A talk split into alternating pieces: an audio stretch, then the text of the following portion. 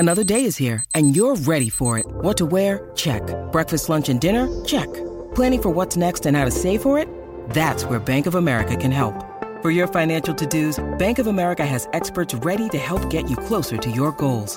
Get started at one of our local financial centers or 24/7 in our mobile banking app. Find a location near you at bankofamerica.com/talktous. What would you like the power to do? Mobile banking requires downloading the app and is only available for select devices. Message and data rates may apply. Bank of America N.A. member FDIC.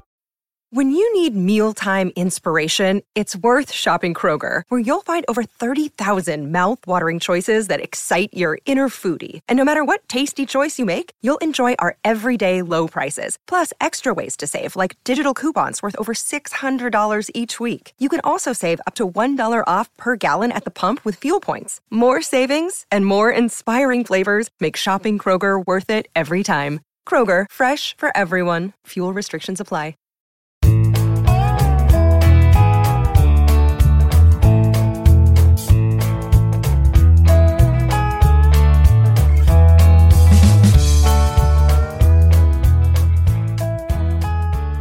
It's Wednesday, June 2nd, and you're tuned into the Cleveland Baseball Talk podcast. I'm Joe Noga, joined by Paul Hoynes, our Tribe beat writer. Hoynes, it was a burner at the old ballpark last night. James Karinchak on in the ninth inning with a three-run lead. He gives up two. He loads the bases, but he gets Jose Abreu to ground out with the bases loaded, preserving a 6-5 win. And the Indians have taken 2 out of 3 against the White Sox in this series. Yeah, just a big win, Joe. And Karinchak, as he usually does, made things interesting. I mean, he gives up 2 runs, 4 singles, and then has to get the AL MVP, the reigning MVP, to ground out the shortstop to get the win and the save. So nothing is easy in this game, it doesn't seem like. He had to face 8 guys. And he was not fooling anybody. And, it goes back to game 1 of Monday's doubleheader when they beat him in the 8th inning, which was really an extra inning in those 7-inning doubleheaders. And I thought it was good that, Adam Eaton hit the big 2-run homer off him Monday. Mm-hmm. They pinch hit Eaton last night. He strikes him out for the second out. And you think, okay, he's home free. And then, Tim Anderson and Madrigal – gets consecutive singles to make it 6-5, and then he walks Moncada to load the bases, and up comes Abreu.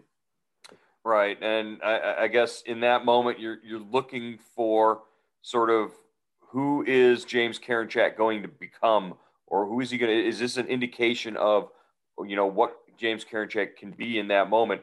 That's the ultimate pressure situation. There's no room, there's no margin for error, and he made his pitch and he got out of it. And we'll get into the controversy a little bit later about, what else was going on at the time, but, just on its face, what happened there, the Indians had to be encouraged by that, especially like you said, coming back off of the blown save and the opportunity, or not blown save, but just the missed opportunity in the first game of Monday's doubleheader.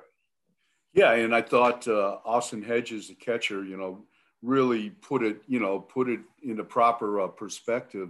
He said, Karinchak was punching out the world and, in his first 20 appearances, obviously teams like Chicago who've seen him a bunch have made some adjustments, are making more contact against him. And now he has to learn how to, get people out while putting the ball in play by pitching to contact. He's not going to, every safe situation isn't going to be 3-up or 3-down or 3-up and 3 strikeouts wrapped around 2 walks. You're going to get hit. There's going to be some damage, and you've got to kind of roll with the punches and learn how bend but don't break.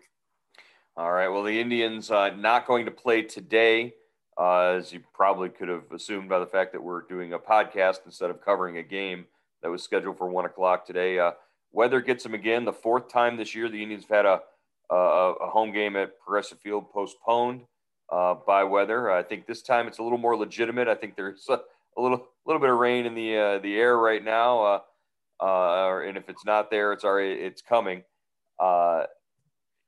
This schedule sort of gets all tossed up in the air. I think the the decision to call the game probably the best one here today, just because of, you know, the way things have been, you know, coming off of two double headers back to back.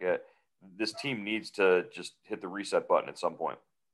Yeah, I think it was probably the right call. You know, Saturday's call is still lingering in the air, you know, to, you know, postpone that game. But, you know, like we talked about before or yesterday, you know, playing those double headers back to back, that Sunday doubleheader really benefited them, I think, against the Blue Jays. You know, cut down the innings pitched and gave, you know, and they ended up splitting it. So, and this one is, I think it's going to be replayed the next, when Chicago comes back. Yeah, not until the end of the season. It actually sets up a pretty interesting, a 5-game series the next time Chicago's in town, Thursday through Sunday in late September. If things stay the way they are right now in terms of the standings, that could be a huge series for really determining what the AL Central Championship looks like. Yeah, definitely. And these teams have really played each other so tight, Joe. I think the Indians are leading, 6-5 maybe, or 5-4. Like they've got a one game lead in the series, and that could be great baseball. You know, that's why, you know, you play those division games going down the stretch, just in case things remain tight, and we'll see. But right now the difference is 2.5 games.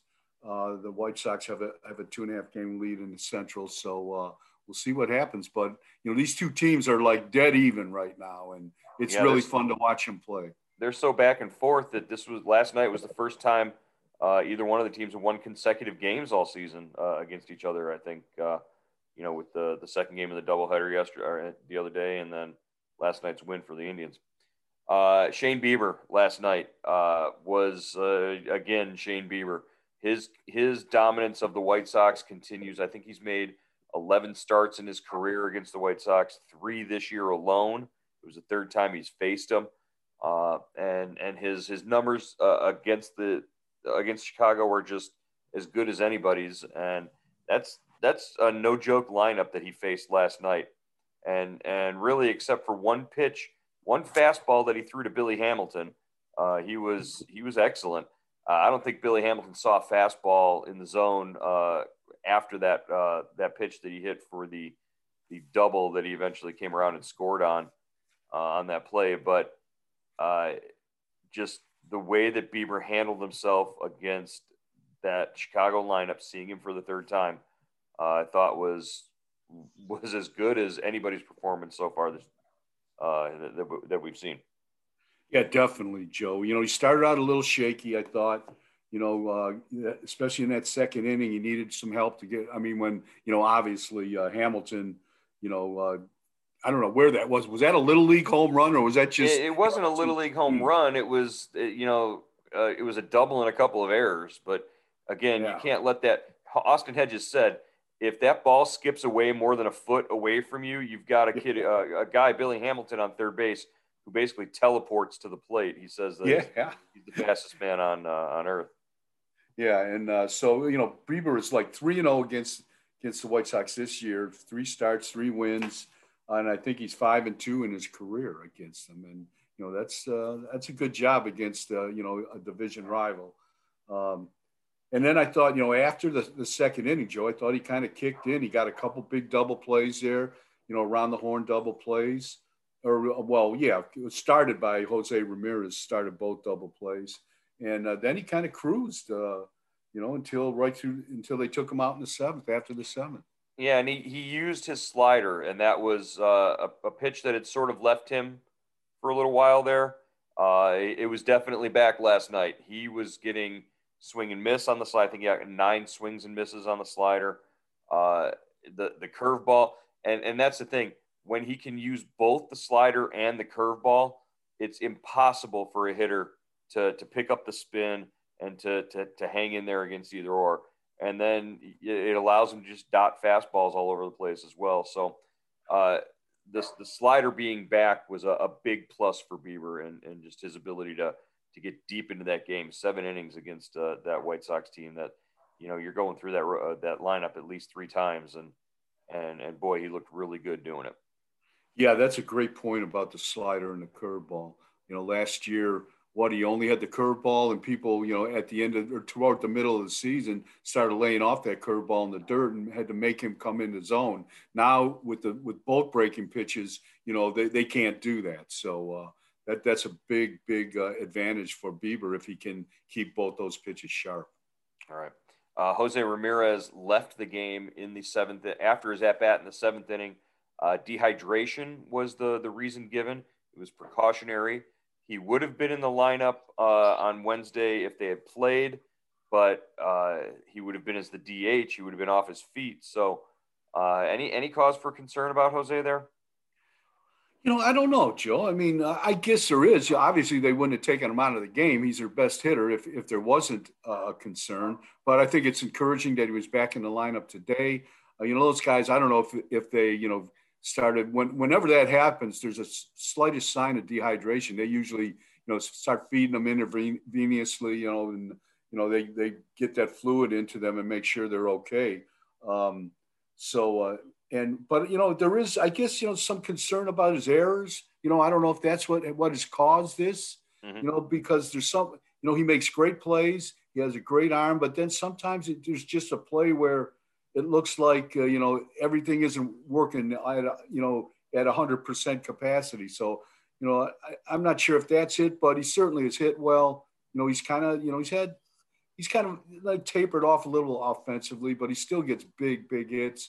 They don't split those two doubleheaders without his, you know, his game-winning sacrifice fly and his two-run homer in the second game Monday against the White Sox. So, he's still the focal point of that offense, and they got to keep him healthy and hydrated. Right, and hydrated. Well, you get enough water coolers dumped on you at the end of games. There's plenty of hydration there. I wonder, you bring up a point about the defense. I wonder if it's by osmosis, because for so many years, he stood next to just a great defensive shortstop, a guy who never made an error on a routine play, and he made all the hard plays look easy. And that was Francisco Lindor. You know, Amed Rosario is not nearly the caliber defensive shortstop that Francisco Lindor is. I don't want to say it's rubbing off on Jose Ramirez, but maybe Jose Ramirez just doesn't look like as good of a defensive third baseman standing next to a shortstop who's not of the same caliber. Yeah, I don't know if that's part of it. Maybe Jose's trying to carry too much of a load with, you know, that lineup kind of reduced in power and in run scoring ability. And, you know, Rosario is, he's an interesting case, you know, a great athlete. I mean, I never realized how fast this guy is. I mean, he gets, when he opens it up on the bases, I mean, he's just like, he scored on Ramirez's double. He scored from first on a double by Ramirez last night. And it wasn't even close. And there wasn't even a throw. Yeah, I mean, and you watch him, you know, go side to side at shortstop, and he's, you know, he's beautiful to watch. And then he'll just on a routine play, he just doesn't make it, or there's a turn that he doesn't make at second base. But you know, I can see why the Mets like him so much. I can see why there's so many flashes there, and he's hit great. I mean, he uses that.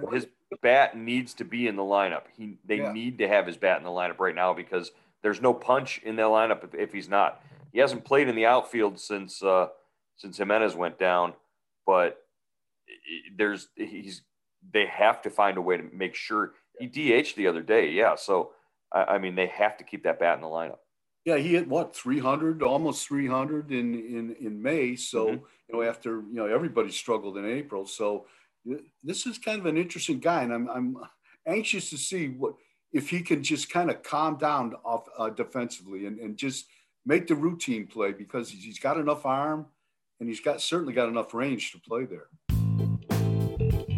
There's never been a better time to register for Indians Subtext and get all your Cleveland Indians news with updates from Cleveland.com reporters Paul Hoynes and Joe Noga. Get on board now by going to joinsubtext.com/Cleveland Indians. Our subscriber-based service gives you the latest news, analysis, and more from the Indians. For $3.99 a month, you get everything we're hearing from the team and the first word before things are announced. We text you big breaking news directly to your phone, even before it's up on Cleveland.com. And you can text us directly with your questions and opinions on everything from the team's name to that day's lineup. And it's the only way to get your questions and comments on the Cleveland Baseball Talk podcast. Why sign up? Hear from one of our subscribers. I'm Jeff Heinerson. I grew up there in Milan, Ohio, but I now live out in Idaho. I've been here for 40 years, and my son was born and raised here, and I got him as a birthday present, your subtext. And I wanted to thank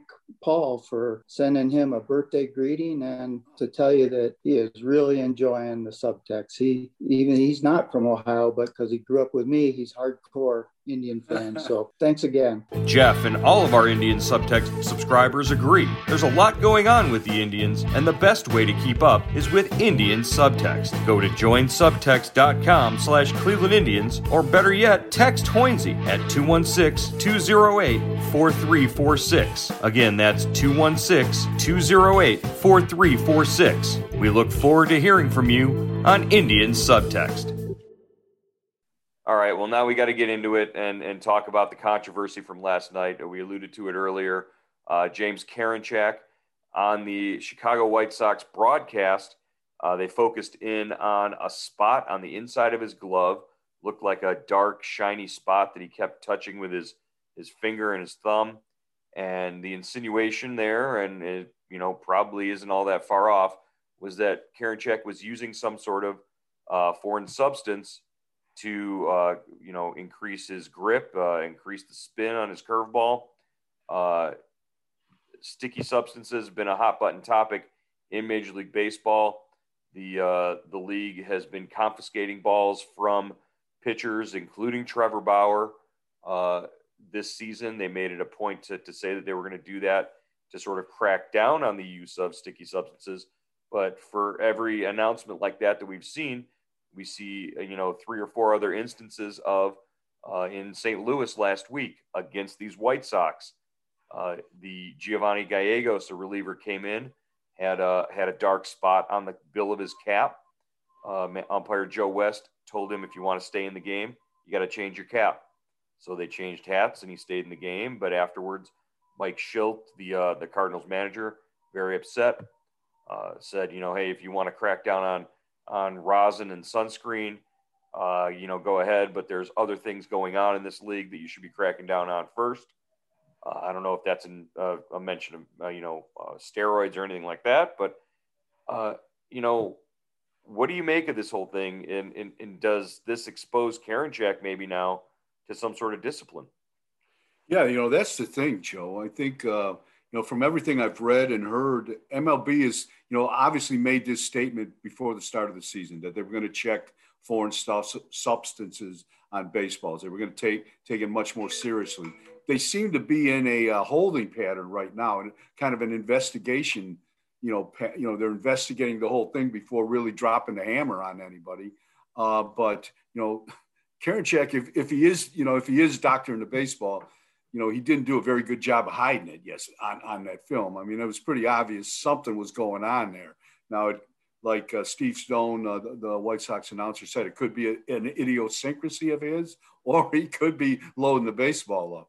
So, I'm sure Major League Baseball knows about this. I think we had an incident with him when the Yankees were in Cleveland, and there was a similar video of what Karinchak was doing. So, we talked to Carl Willis today, the pitching coach. He said he's going to talk to Karinchak to find out what's going on. And it's such an interesting subject because, for so long, managers on either side have turned a blind eye to it, because if they call out the opposing pitcher, they probably got five guys on their staff that are doing the same thing. Mm-hmm. So, it's kind of a quid pro quo kind of deal, or, you scratch my back and I'll scratch yours, or one of those things where if you don't tell, I won't tell. But now, I think it's going to come to the forefront. It's interesting that La Russa seems to be at the center of both of these. His teams, if it happens to the White Sox, then it's no good, but everybody else can go on and do whatever they want. You bring up Major League Baseball sort of turning a blind eye. You know, it sort of makes me feel like they turned a blind eye to the steroid issue for so long because, you know, the home runs were up and everybody was loving the game and everything. And it got to be such a big problem that they couldn't manage it without making it a huge deal and, you know, burning a bunch of guys instead of handling it sort of at the beginning and getting it out of the way that way. It became bigger than what they could handle, you know, sort of discreetly. That's where they're headed with this. It's going to be, it's going to blow up to be something where, you know, everybody's going to be out looking for guys doctoring the balls, looking for specific movements and, you know, discolored patches on their uniforms and all that kind of stuff. And it's going to turn into a huge thing. When if Major League Baseball had been smart about it, you know, back when Trevor Bauer was trying to tell them in 2018, hey, you know, the Astros have 5 guys on their staff whose spin rates jumped, you know, astronomically. We need to do something about this. It's a huge deal. The league said the league didn't do anything. And Trevor Bauer was made to seem like some sort of, you know, kook, you know, poking at the bear, and now everything that he said has come true.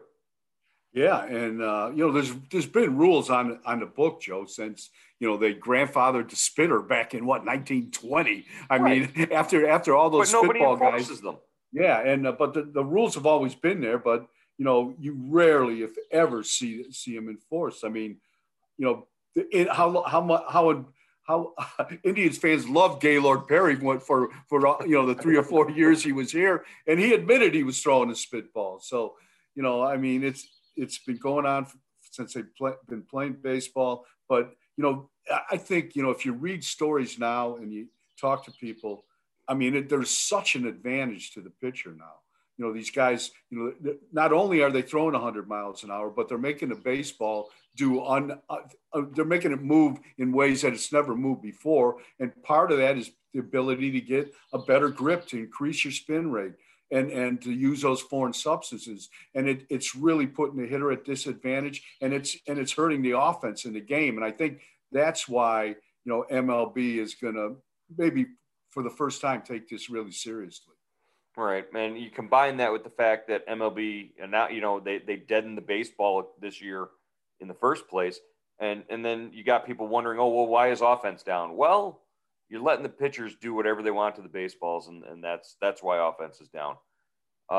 So more to be said from this, I'm sure, when we get a chance to talk to Tito, and if we get a chance to talk to James Karinchak about this, it'll be interesting to hear what their responses are. But as of right now, I think the evidence, the video evidence there was pretty damning, pretty overwhelming that James Karinchak was doing something that he shouldn't be doing. And it'll be interesting to see if that continues for him. And Joe, the way the White Sox hit him the last 2 times, if he's doctoring the baseball, if I'm the White Sox, I'd let him keep doctoring the baseball. Keep going, so. Yeah. Well, and hell, James Karinchak has, you know, maybe spotty command, you know, on his own, in his own right. If I'm facing a 97 mile an hour James Karinchak fastball, I might want to make sure he has an idea where that's going. Just a thought. So, all right, Hoynesy, no more baseball today. No baseball tomorrow. What are we going to do with ourselves? This is awful. We're going to be like Brian Shaw when he hasn't pitched in 24 hours, pacing back and forth. But the next time we talk to you, you'll be in Baltimore getting ready for the series opener against the Orioles. Should be fun to watch. When we'll talk about that again. You know, who knows? Maybe we'll talk tomorrow. I don't know. Yeah, we'll figure it out. Here on the Cleveland Baseball Talk podcast. Good to talk to you, Paul. All right, Joe. Take care.